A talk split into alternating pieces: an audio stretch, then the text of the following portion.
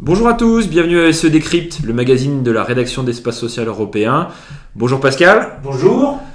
Alors Pascal, cette semaine, trois thématiques que nous avons retenues dans l'actualité. La première, c'est la présentation du PLFSS devant la Commission des affaires sociales de l'Assemblée nationale. Que retenir de cette première session parlementaire? Ah bah, C'était l'entrée en matière pour les nouveaux ministres. Hein. Agnès Buzyn, ministre de la Santé, des Affaires et des Solidarités, et puis Gérald Darmanin, ministre du Budget et des comptes et de la fonction publique et de la source publique, enfin peu importe, ça peut pas être pareil. Euh, voilà, alors que retenir? Le texte, euh, bien entendu, la, salle était comble. Vrai. Beaucoup de députés ont dit beaucoup de, beaucoup de bêtises, mais ça c'est la vie. Il faut qu'ils apprennent leur métier, puis à rentrer un peu dans le fond des sujets. Les ministres ont évacué les questions dérangeantes, euh, comme par exemple l'inconstitutionnalité de l'article 7 sur la CSG, et nous espérons que le recours devant le Conseil constitutionnel triomphera. L'article 11 sur le régime social des travailleurs indépendants, qui est l'un et l'autre, d'ailleurs, ce sont des, ce qu'on appelle des cavaliers sociaux, c'est-à-dire des tests qui n'ont pas vocation à être dans un, dans un projet de loi de financement de sécurité sociale. Mais enfin, on aura l'occasion de revenir dans les semaines qui viennent sur cette question. Mais je rappelle que le, le débat donc la semaine prochaine, euh, la commission va travailler avec des amendements, mhm. hein, et puis le, le débat en plénière commence le mardi 24 octobre. Comment avez-vous trouvé Agnès Buzyn pour sa première? Plutôt pas mal. Euh, pas à l'aise au début, bah forcément, hein, c'est une première, mais sur le fond des sujets, c'est une vraie militante de la santé et de la prévention. Moi, je trouve ça bien. Nous avons une ministre qui, qui finalement prend les choses avec beaucoup de fraîcheur et de spontanéité. C'est une femme construite, c'est une scientifique. Donc euh, c'est bien débrouillé, je trouve. Mieux que M. Darmanin.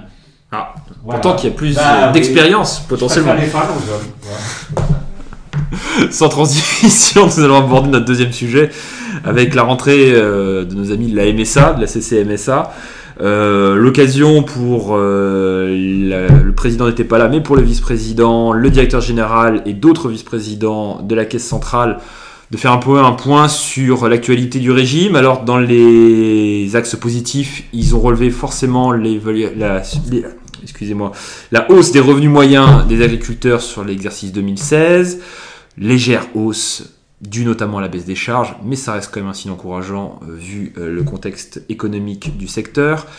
Parmi les points d'interrogation, il y en a deux, je dirais. Un, c'est la poursuite des dispositifs d'aide au répit et de maintien dans l'emploi qui sont proposés par la MSA, qui sont appuyés notamment par le ministère de l'Agriculture.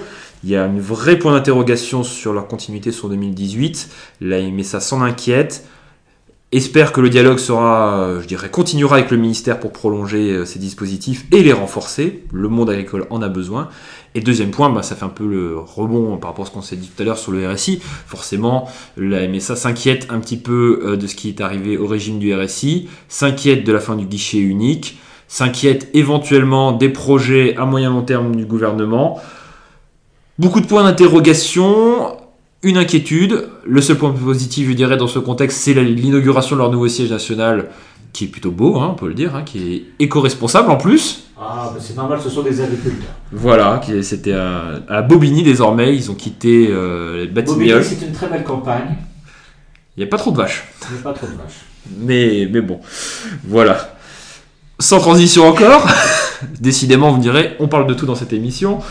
Euh, demain, demain matin, le Premier ministre accompagné d'Agnès Buzyn vont enfin déployer, présenter la stratégie nationale, pas de santé, mais la stratégie nationale de lutte contre les déserts médicaux.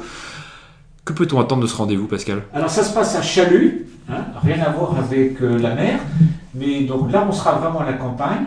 Et donc, euh, nous verrons bien ce que le, gouvernement va dire. Simplement un souhait, je crois que Mme Buzyn, lors de, des auditions à, l'Assemblée nationale sur le PDFSS, a bien insisté là-dessus, éviter un catalogue de mesures nationales.